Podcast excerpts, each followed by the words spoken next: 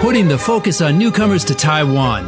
This is ICRT's New Life for New Residents. 挥洒汗水与泪水，新住民在台湾开辟家园的心声，请收听《新住民新人生》。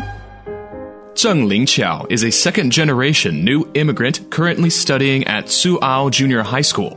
Until the age of five, she was in Vietnam with her mother and her family. Life was tough, and she grew up learning the value of hard work. When they joined her father in Yilan six years ago, she spoke no Chinese, but was determined and diligent.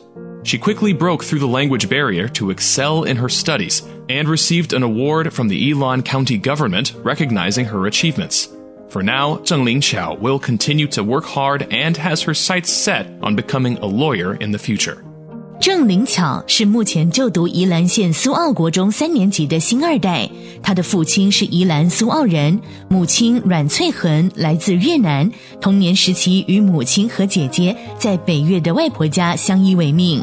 五岁起跟随经营杂货店的外婆出外捕获，到田里种菜，海边捕捉鱼虾，从小就知道赚钱的辛苦。郑灵巧与母亲六年前被父亲接回宜兰生活。来台初期不会说中文，他咬牙苦学，很短的时间内就突破难关，学会了国语和台语，在各项语文竞赛表现优异。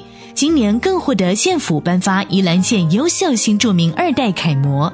他的志愿是当律师，保护家人，更要捍卫真理，展现了新二代努力奋发的精神。ICRT 新住民新人生由新住民发展基金补助播出。You've been listening to ICRT's New Life for New Residents, brought to you by the New Immigrant Development Fund.